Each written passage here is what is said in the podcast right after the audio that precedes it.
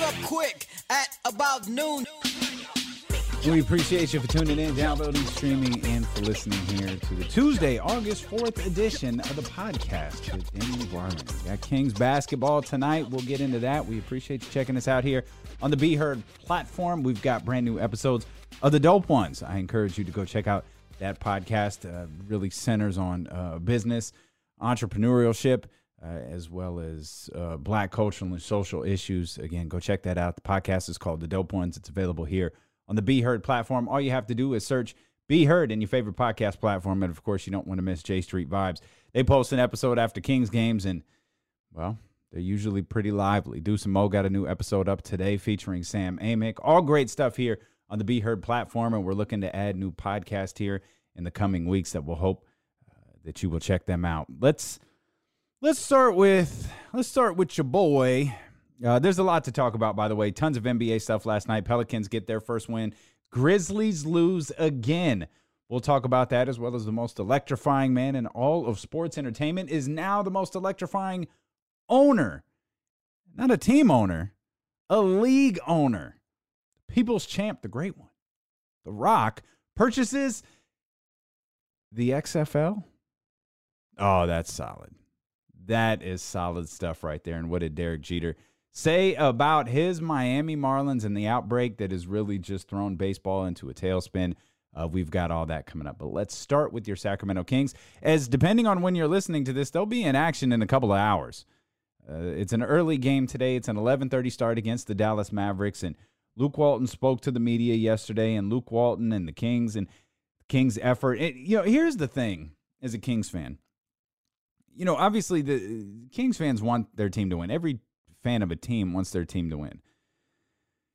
But this fan base has been scorned for so long that if you just put up an effort, like Kings fans will buy into you. Like I'll, I'll, I'll reference Dave Joerger's last year, the 39 win season. Team didn't even get to 500. They were better than years past, and that was enough. They saw, you know, effort that they hadn't seen. They saw a style that they hadn't seen in a very, very long time. And it was like, okay, I, I believe in this team. I can get behind this. I can get behind what they're doing. It's not that the team went out and lost to San Antonio. Of course, part of it is that we get in our head, well, San Antonio is a winnable game. San Antonio was a team that the Kings should beat, which is just an absurd sentence to utter out loud, but it's what we believed.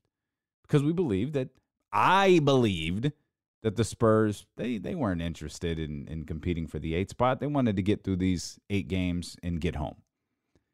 My bad.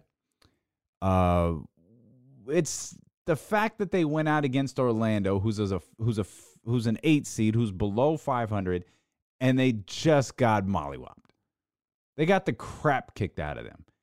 And you look at that and you go, and I, I, I mean, I'll take some words that came straight from the text line. I'll take some words that came straight from you know, my Twitter feed. Uh, uninspired, um, uninterested, uh, slow, no rhythm, no pace, no ball movement, all of those types of things, all of those types of phrases, all of those types of descriptions are what came up on, you know, whether it's the our, our Twitter feed here for or our Twitter feed on on social media or it's our our text line here for the show. And it's like if you had just shown a little bit of effort, like if you had just gone out there, if you fight and you lose, that's one thing. And I think Kings fans accept that. Do they like it? No. But is the sky falling when you fight and lose? Absolutely not. The sky starts to fall when you suck. And that's what happened a couple of nights ago against the Orlando Magic. But as we said yesterday, we got ourselves wrapped up into this game of looking at the schedule and trying to determine what's what's a tougher game than another. And we we try to, you know, we look at schedules and we we we okay, this team, we could beat this team. Oh, this will be a tough one, but I think we can get this one. Oh, I don't know that we're going to be able to get this one. Oh, second night of a back to back. Oh, that's going to be tough. So so we look at schedules and we try to predict victories. And we looked at the first two games and we thought, okay, We've got to start 2 0. If we start 2 0, man, we're going to be in great shape headed into this game against Dallas.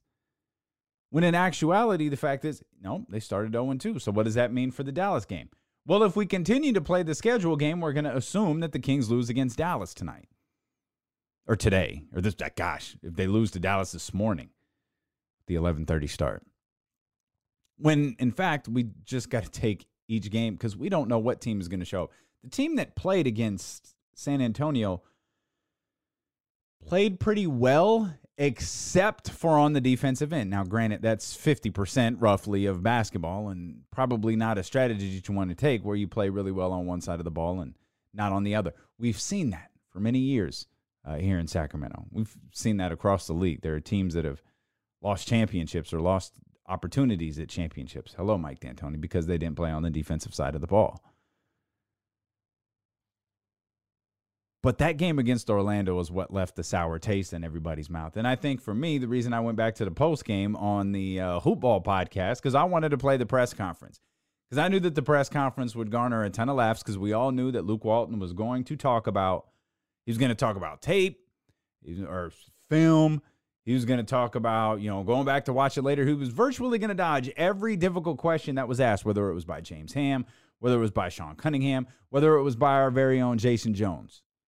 He was going to dodge the question by acknowledging, oh, I'm just going to go watch the tape later. All right. He watched the tape. He didn't like it. I listened to his press conference yesterday, and that's kind of what he's. Yeah, yeah, I didn't like what I saw. Well, good call. You lost by like 40, but that's that's good to know, or at least you were down by 40 at some point. Not even 40. You were down by a lot. You get where I'm going here. Hyperbole. Uh, but there's a particular part of Luke Walton's podcast that, or of Luke Walton's I don't think Luke Walton is ho- hosting a podcast yet. He, he may be soon, though. Uh, there was a particular part of Luke Walton's press conference that got my attention, and I wanted to play it for you.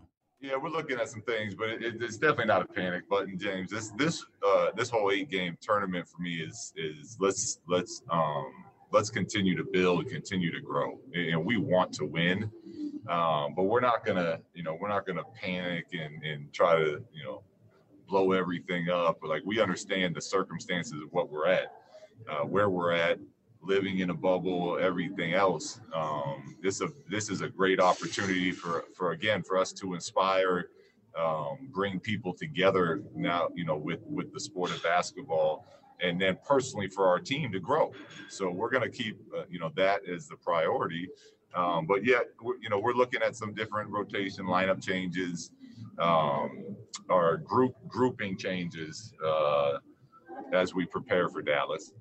Grouping changes. So Luke Walton thinks that the Kings are bringing people together through basketball. And if you took one look on King's Twitter the other night, you realize he is right.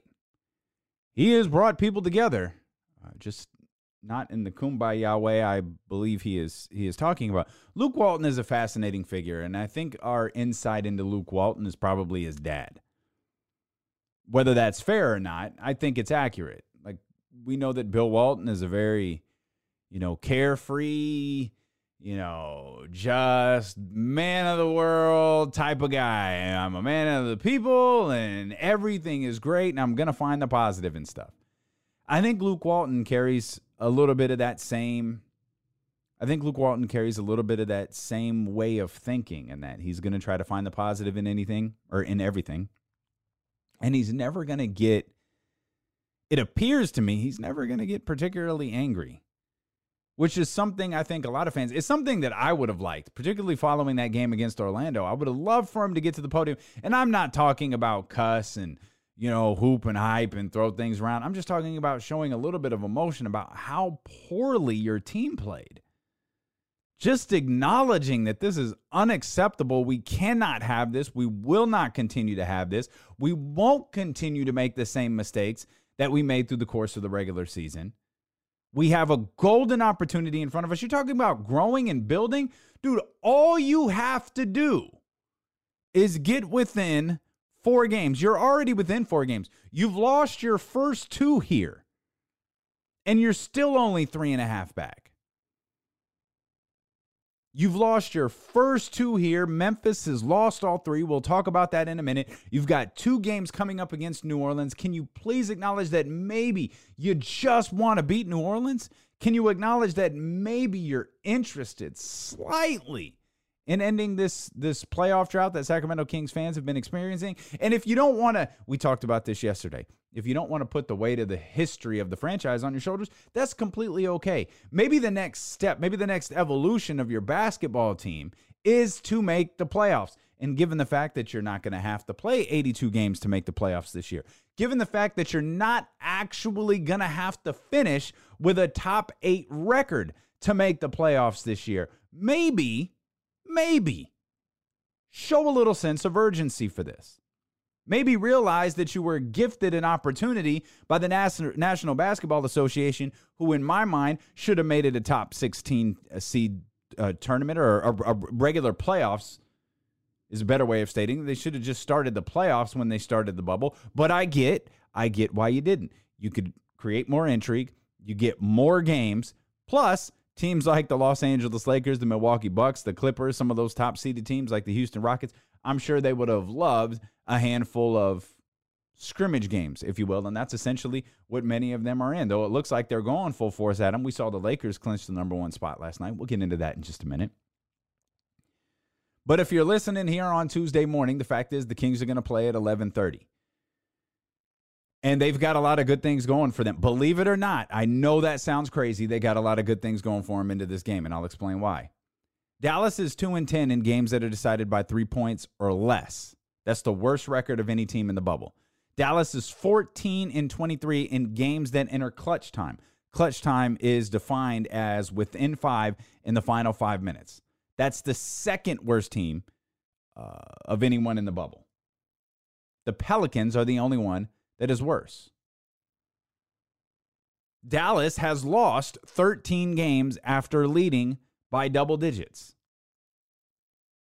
Those are a couple of notes on the way that Dallas plays. All the Kings have to do is not do what they did the other afternoon Sunday afternoon against Orlando. We know, we think that they're capable of better than they playing better than they played against Orlando. What do we need to see? Well, we need to see Buddy not try to be the hero. We need to see Buddy not try to find that hot streak. We need to see De'Aaron create. We need to see guys in those Sacramento Kings uniforms that everybody purchases at the team store to support their favorite player. We need to see those guys get to the foul line regularly. They shot 81% from the foul line, but they only got there 22 times. They need to get there more frequently. They need to continue to hit them. They need to continue to hit their free throws with that frequency, but they need to get there more. They need to get to the foul line about 30 times. and they need to hit with that 80% frequency. Get to the foul line, let De'Aaron dictate thing. Run plays for Buddy. Run, put Buddy, stand there, right there. Don't move until the ball is in your hands and you can shoot. Don't try to penetrate and create a better shot. Don't try to dictate something. Once you get, once you touch the ball, shoot it. It's as simple as that. Run a play. And as absurd as it sounds, given what we saw last night, I think the Kings got a chance to beat the Dallas Mavericks today. I think they got a good chance to beat the Dallas Mavericks today. And those are my famous last words on the Sacramento Kings. I say that partly because of what I saw last night with the with the Pelicans and the Grizzlies, which which both teams entered 0 and 2. Are the Kings going to be the Grizzlies? because the Grizzlies now are 0 and 3, and we saw the uh, emergence uh, I think Deuce Mason was trying to get uh, hashtag free Zion uh, trending all over the world, or maybe it already was trending all over the world, and Deuce Mason was just talking about it.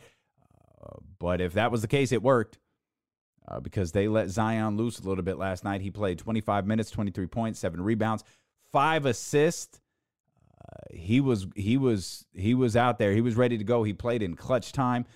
he played in he played a ton of minutes in the fourth quarter. I think he played let me find. I took a note here. He played 10 minutes in the fourth quarter after playing 4 minutes and 41 seconds in the fourth quarter in the first two games combined. He took 21 shots. All that was a season high. He took 21 shots yesterday. That's the most he's taken. I guess you say it's a season high. It's the most he's taken in his NBA career. Uh, Brandon Ingram, very good last night. Again, 24 points, seven rebounds, and five assists. The Pelicans are now two and a half games back of the Memphis Grizzlies. Uh, the way the schedule, or excuse me, the way the standings look right now, uh, the Grizzlies are 32 and 36. They have lost all three games since the restart has begun. Uh, the Blazers are right behind them. They're two games back. The Spurs are two games back. The Pelicans are two and a half games back. And your Sacramento Kings are three games back. The Suns, they're three and a half games back. So Zion uh, cut loose a little bit yesterday, uh, got everybody's attention. Uh, they're on a four game losing streak, by the way, they're being the Memphis Grizzlies. They're on a four game losing streak. If you go back to uh, the regular season, uh, the Pelicans had lost two games uh, in the restart entering yesterday's game against the New Orleans Pelicans. They were able to snap that. We'll see what the Kings are able to do. They've lost two headed into the game against Dallas today. The Lakers, they defeated the Utah Jazz 116 to 108. Uh, they have clinched the Pacific Division title, and they'll also be the top seed in the Western Conference. This is the fifth time a LeBron James led team is the number one seed in the playoffs. The last two times that this occurred, his team won the NBA championship. Yesterday's game, though, was all about Anthony Davis 42 points and 12 rebounds. It was his 29th 40 point, 10 rebound game, breaking a tie with James Harden for the most in the NBA since Anthony Davis entered the league in 2012, 2013. It's also tied uh, with Larry Bird and Karl Malone for the third most such games since the NBA ABA merger. Also of note, uh, Monday was the 12th time that LeBron James and Anthony Davis have combined for over 60 points in a game this season. The Lakers have won all 12 of those games. Spurs continue to play phenomenal basketball, uh, but they lost uh, last night 132 to 130 against the Philadelphia 76ers. Joel Embiid 27 9 and 5. Uh, that is his fourth 25 5 and 5 game this season. The Philadelphia 76ers are 5 and 1 in games versus the Spurs with Joel Embiid in the lineup. Uh, DeMar DeRozan continues to play well. He had 30 points. That's his 10th 30 point game this season. Interestingly enough, though, DeMar DeRozan, his 10th 30 point game this season, the Spurs are 2 and 8 in those 10 games. Rudy Gay, don't you dare brew Rudy Gay. 24 points off the bench uh, for Rudy Gay, who I'm still a fan of. Man, they almost per, pulled. By, by the way, the, for, for, those who didn't see it, the 76ers hit a go ahead three with, gosh, it was like seven seconds left, six, seven seconds left. And that's how the Spurs lost. The Spurs, I, I just, I, my bad. I, I don't even know what else to say other than my bad. Sometimes you just got to eat your words and be wrong. And I didn't, I, I didn't think they wanted to play. I, I mean, I thought they just wanted to get this over with. You believe it? Could you imagine if it's this? Imagine if it's the Spurs that get the playoff spot. After the year they had, you kept waiting for that run to happen. You kept waiting for them to make their charge. It never comes. And here you get four and a half months off. You get a little restart. You get an opportunity to have a play in what would ultimately be, and unless Memphis just continues to lose, a play in series of two games against Memphis, and they get in. That would just be that would just be phenomenal. But at the rate the Grizzlies are going, they're not going to have to play a playing series. They're just going to lose their way out of it. Uh, the Nuggets and Thunder battled in overtime last night, uh, 121-113. The Nuggets get to win, get the win. They I don't know why I'm having I'm having trouble speaking today. I, I, I don't know what the problem is. I had it so I had like I had everything set up for the show, and it was just kind of those one one of those mornings where multiple things go wrong and the way I have my morning structured is I, I don't like I can't I can't have things go wrong. Like everything is like timed to a T to make sure that the podcast gets posted at seven o'clock, uh, to make sure the write ups are done, to make sure all the social media stuff for uh, not just the podcast, but for uh, the, the the Deuce and Mo podcast and J Street Vibes and the Dope Ones and all of that stuff uh, gets out there onto all of our platforms. And it was like, oh, wait a minute, something's wrong with my recording program. I've got to, I've got to reset my entire computer. Oh, well, now I've got to reset the settings in my. It was just one of those mornings. It's like, come on, man, we got we, we got business to do. We got basketball to talk about. We got an eleven thirty Kings game, and I. and part of me was thinking, man, I should have I should have recorded this show last night and like posted it at midnight because I realized that uh, podcast downloads for our network are going to just kind of stop for about two and a half hours because everybody is going to be uh, in front of the television watching the Kings game, and understandably so, or in front of their mobile device or listening on the radio or whatever the case may be. Um, but I I, I, thought about that last night, like like maybe you should record. You know, once the Lakers Jazz came to an end, I thought maybe I should record today's show or tomorrow's show today. Maybe I should go record it right now and have it ready for people at like just some like at midnight. Like, hey, we recorded you know, at 10:30 last night, so everybody can get the show in. Because I see two, there are two big, just to go like inside baseball here. There are two really big spikes in downloads. There, there, there used to be three, but it's kind of, it's kind of changed over, you know, the course of like the last six months. Obviously, when the show first posts, there's a big, you know, a big rush of downloads, and then it kind of settles. And then there was, there used to be a big spike at 12 which I always thought was cool because it was people who used to listen to you know my show at noon, and they just they just went back to it. And then now that's kind of more evolved where you'd see like a steady stream of downloads in the afternoon and there'd be a big spike. I assume, I guess people have, I, I don't know. This is one that I've scratched my head about for a while is I guess people have gone back to work like have actually gone back to traveling to and from the office because there's another big spike like between four and six. And I just like that ended. Like that ended for like two months. There was there was just this there was always this spike when the show first loaded.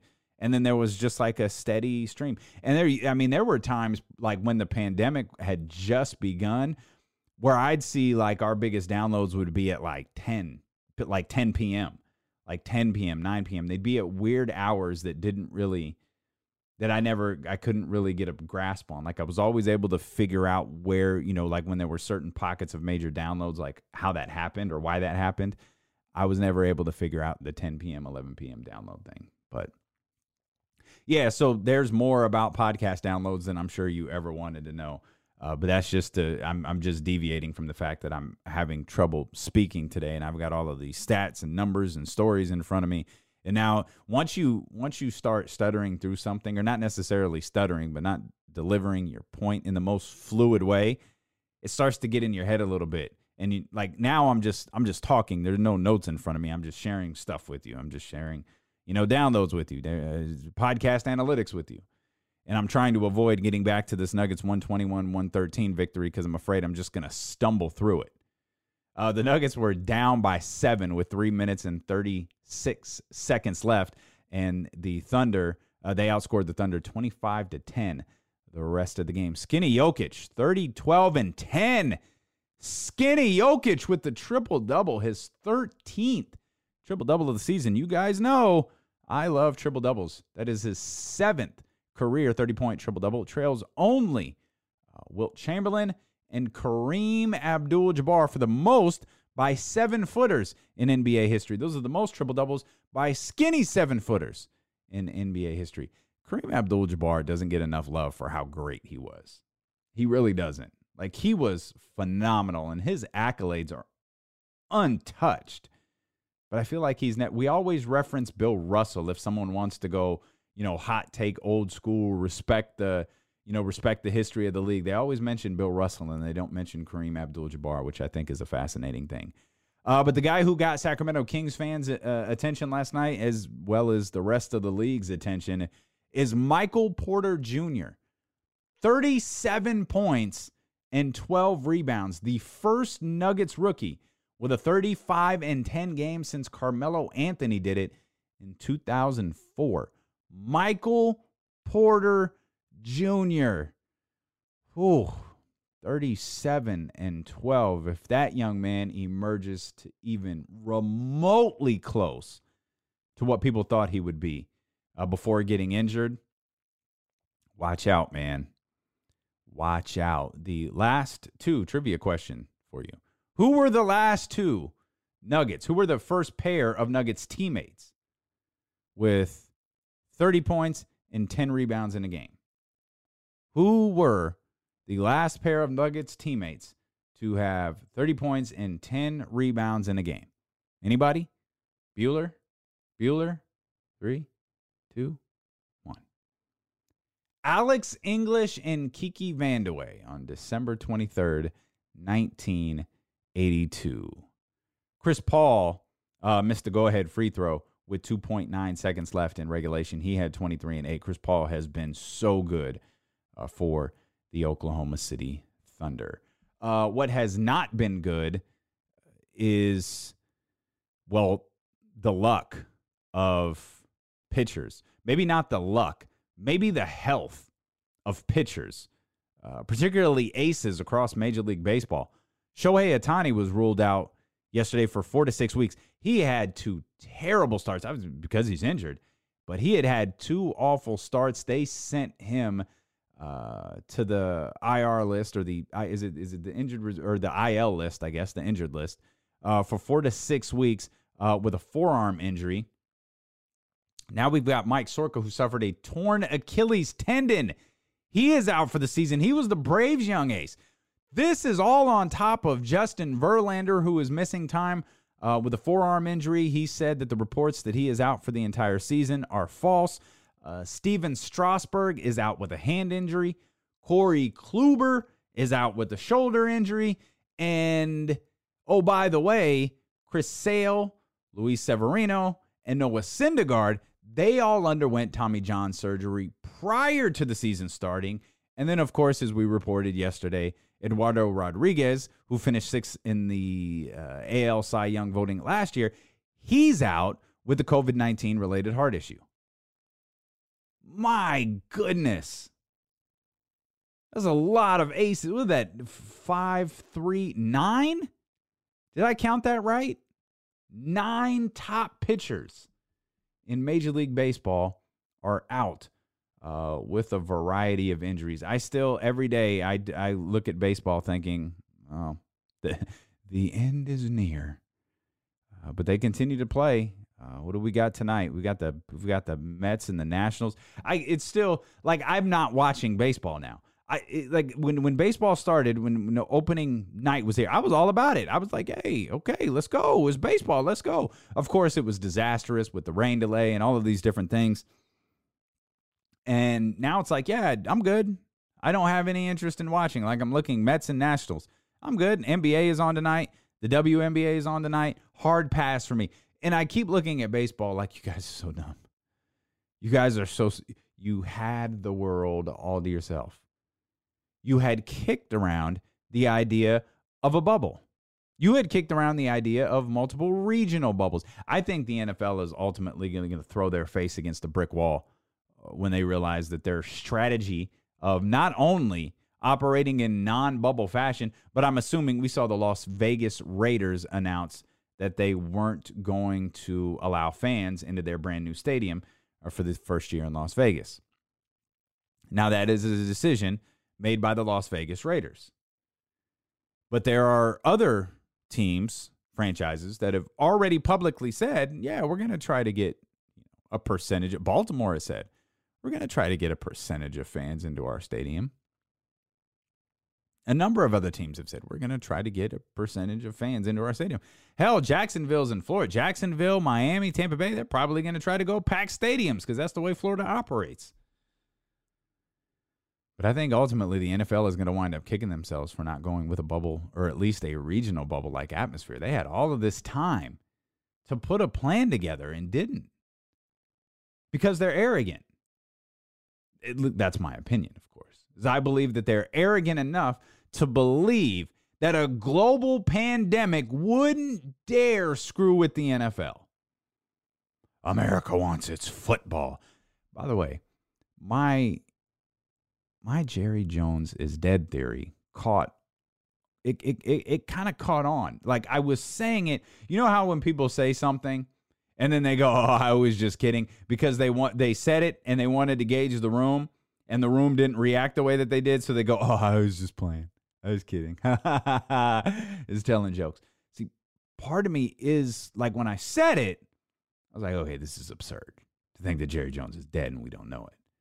But then the number of people who responded with, "You know, that actually makes complete sense." Makes me want to puff my chest out and go, "You know, I think we need to get a Dallas reporter on the phone and find out has anyone gotten a text message? Has anyone FaceTimed with Jerry? Has anybody spoken off the record with Jerry Jones in the last two and a half months? Because I, I've said there are three options. Jerry hates black people far more than we could have ever imagined. And I don't believe that that's the case.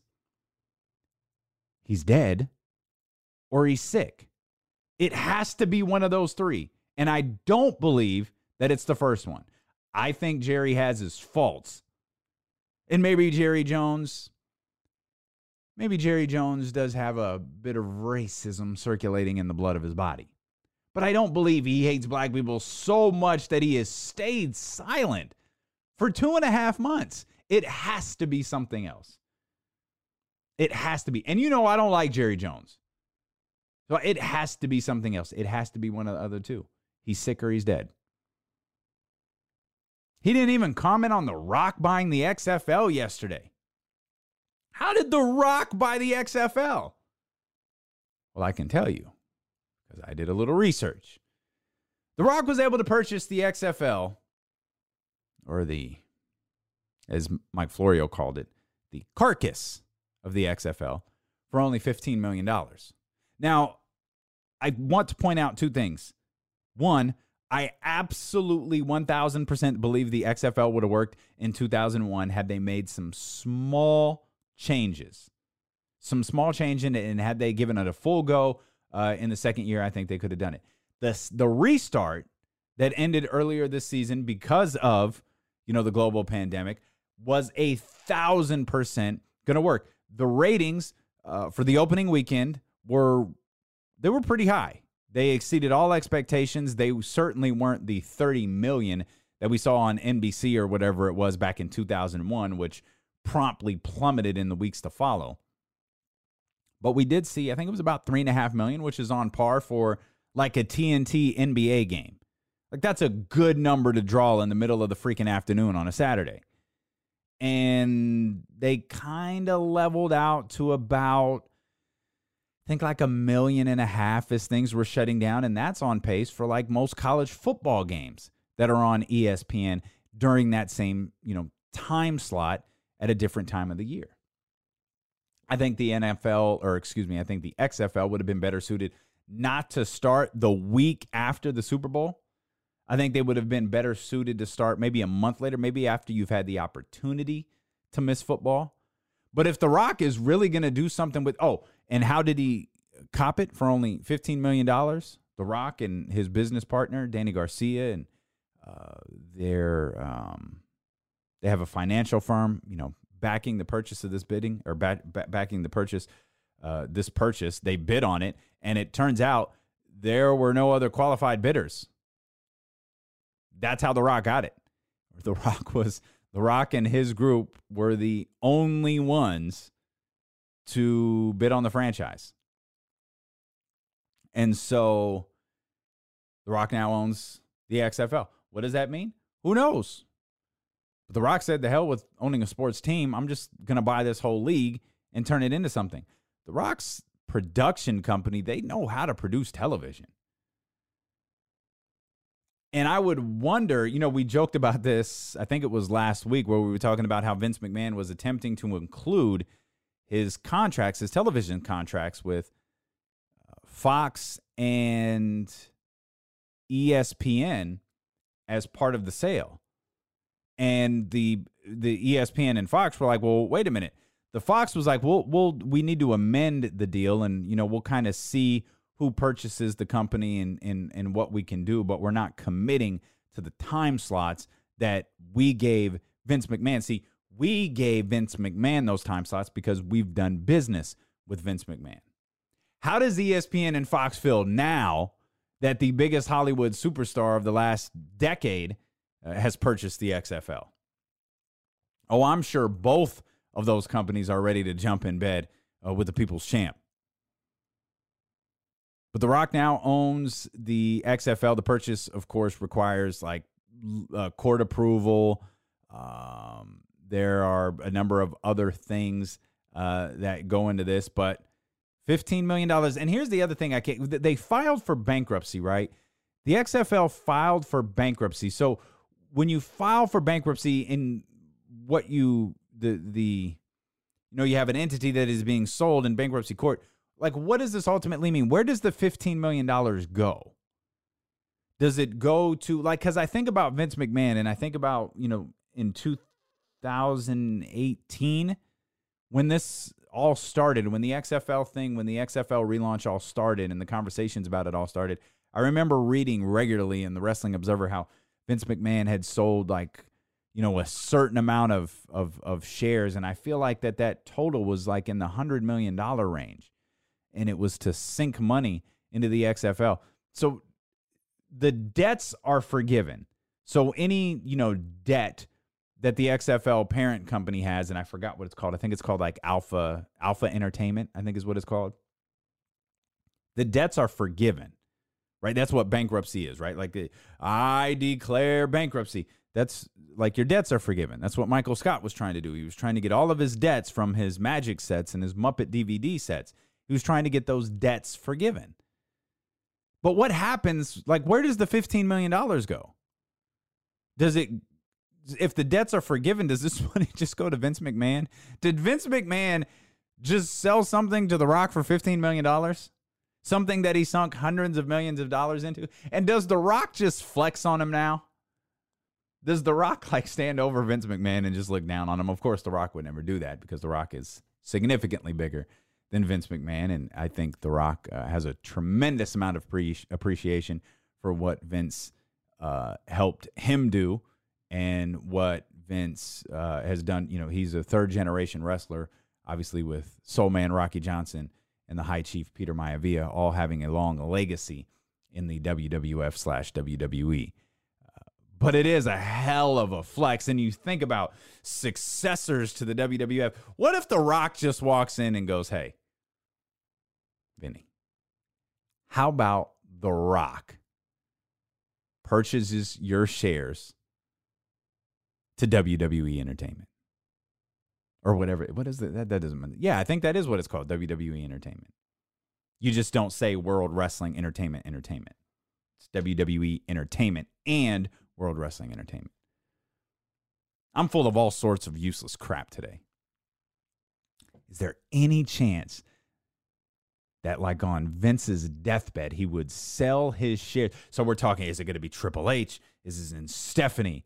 And Shane and Triple H is the hierarchy and he's next in line when we find out there's like a secret contract between Dwayne Johnson and and and Vince McMahon that says right before Vince dies, he sells all of his shares or upon Vince's death, he sells all of his shares to Dwayne Johnson and Dwayne Johnson now becomes the primary owner of World Wrestling Entertainment. I saw I watched a little bit of what happened last night on WWE, and Jesus, Mary and Joseph. I, I've said this before. I don't know that I can continue to do this Patreon stuff.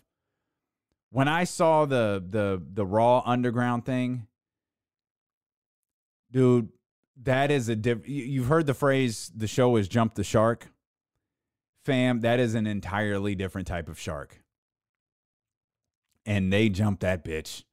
Oh my gosh, like it was I mean, I like I hate when it's insulting like when there are two things that are insulting as a wrestling fan. One, a great example is the the thing that is going on with um, Adam Cole and and uh, the kicker Pat McAfee. Like, okay, you're trying to convince us that what we saw was, as they like to say, it was a shoot. It was real. It wasn't scripted. Like, no. it was I like Pat McAfee isn't skilled enough to pull off what's called a worked shoot. It's when a worked shoot is when they're trying to make you believe something is real. Like they're going out of their way, they're using real life situations to make you believe that what you're seeing is not scripted. And Pat McAfee isn't skilled enough to do that. And it was obvious that what was taking place was storyline driven. And that's insulting as a wrestling fan because you've got Triple H talk like, "Oh, this was this was real," and you got Pat. It's like, okay, now you're now you're just being, stop playing us. Like, stop. Like, like it's cool to do a storyline and run a storyline and like let us watch a storyline develop. But don't like prance around going, "Oh, that was real. That was real. That was real." Because the first time you start screaming that was real, along wrestling fans automatically know it's fake. The other thing that is really obnoxious as a wrestling fan, we know what we're watching.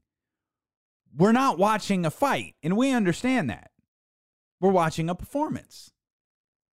But when you try to convince us that we're watching a fight, like when you make things like the brawl for all, like the brawl for all was real. By all accounts, the brawl for all was very real, and it was stupid. It was awful.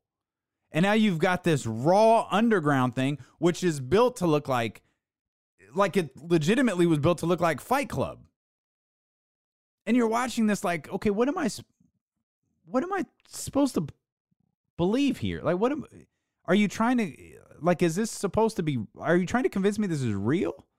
Just because you dirtied up the area and took the ring ropes off?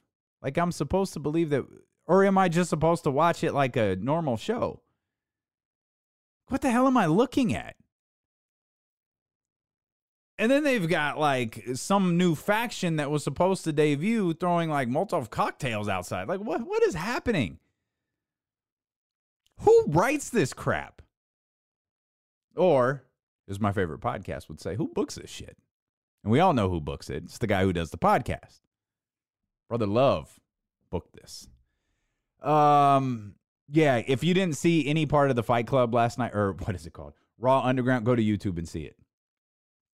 Oh, it's it's it's something, and it's like this is like Shane McMahon. The the, the, the I guess the I guess the funny thing for inside wrestling fans is Shane McMahon before the Ultimate Fighter aired, Shane McMahon wanted to buy the UFC.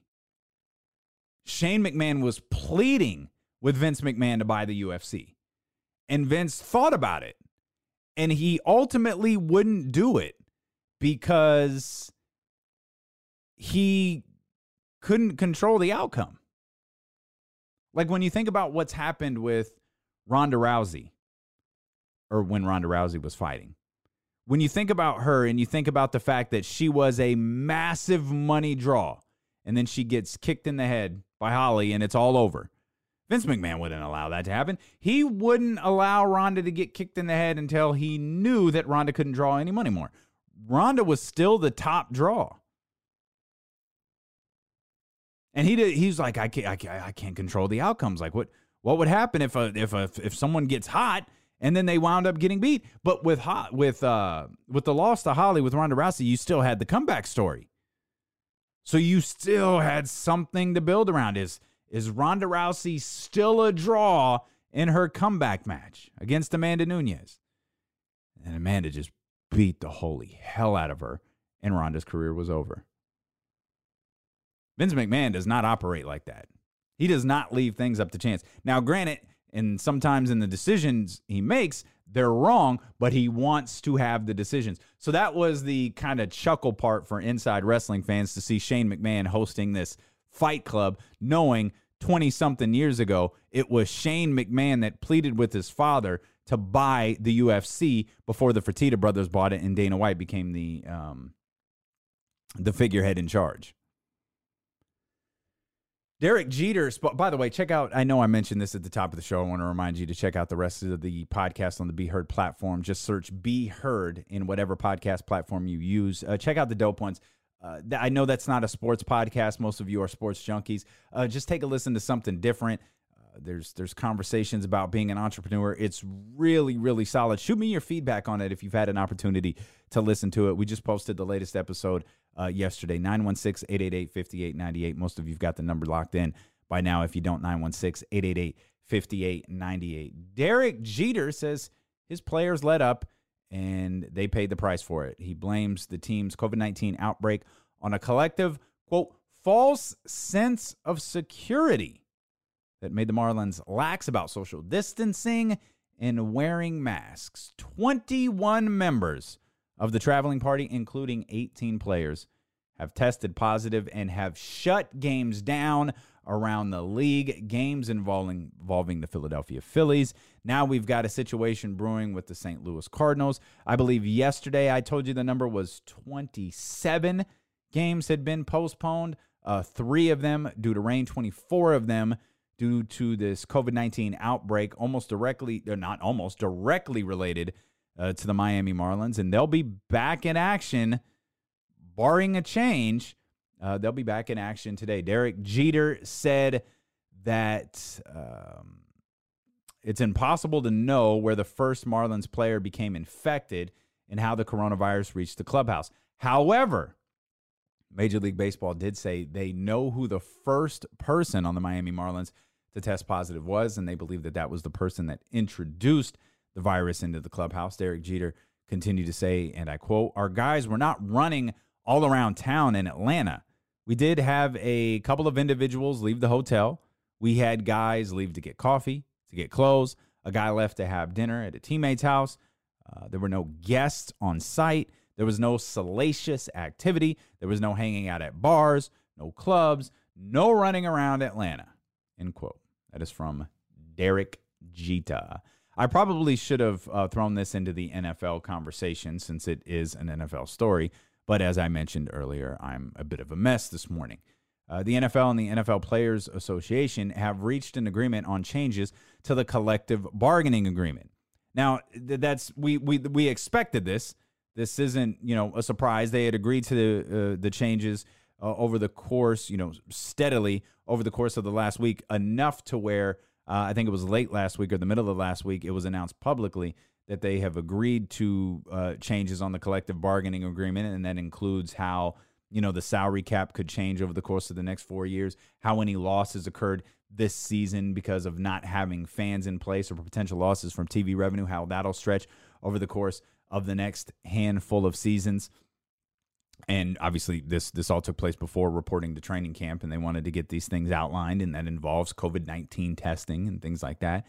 But one thing that hadn't been signed off on was the day that players could opt out. And because it wasn't signed off on they had originally agreed to a date uh, i think a week down the road. Where are we? August yeah i think it was about a week and a half down the road. And because that revision wasn't executed, they they being the NFL revised the deadline now after seemingly days of player after player after player opting out of the upcoming season. The NFL has revised the deadline. It is now 1 p.m. Pacific Standard Time on Thursday. And if you opt out, if you make the decision by Thursday to not be a part of the NFL season, that decision is not reversible. You can't go after like training camp is over and go, okay, who's ready for some football? I'm ready to go. That's something that they are are are not allowing. Once you've opted out, uh, you have opted out, and it's a wrap for you.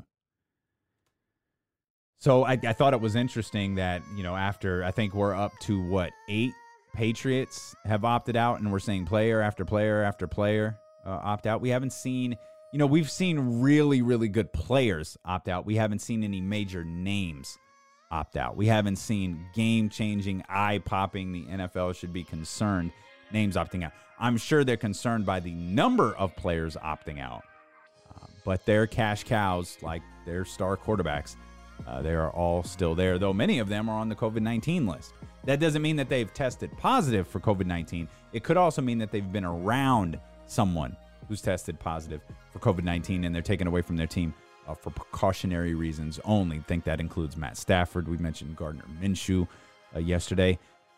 I hope the NFL can do it. I just, given what we've seen in baseball, I don't see how. I don't see how anything works in a non bubble environment. And I think the most, if the NFL fails, they would be by far like the worst of all the leagues because they had the most time. Their offseason had just started when this global pandemic began. And therefore, they've had the most time to plan what they were going to do for their upcoming season, for them to go about just business as normal. If business at normals fails them, uh, they have no one to blame but themselves. Appreciate you so much for tuning in. If you want to rock your more than a podcast t shirt, head over to thedopeones.com. Uh, today, you should see some new Be Heard merchandise, including merchandise for the Deuce and Mo podcast, uh, as well as Be Heard face mask, more than a podcast face mask, all sorts of great stuff over there on the dopeones.com. You can check out the Be Heard collection and let everybody know who and what you represent. Thanks for sticking with me today, even though I stumbled through half the stories. The Kings and the Mavericks coming up at 11:30. Uh, we'll have full coverage for you immediately following the game over on the Sacramento Kings podcast on the Hoopball Podcast Network, and of course, we will cover it for you here tomorrow on the podcast with Damien Barling.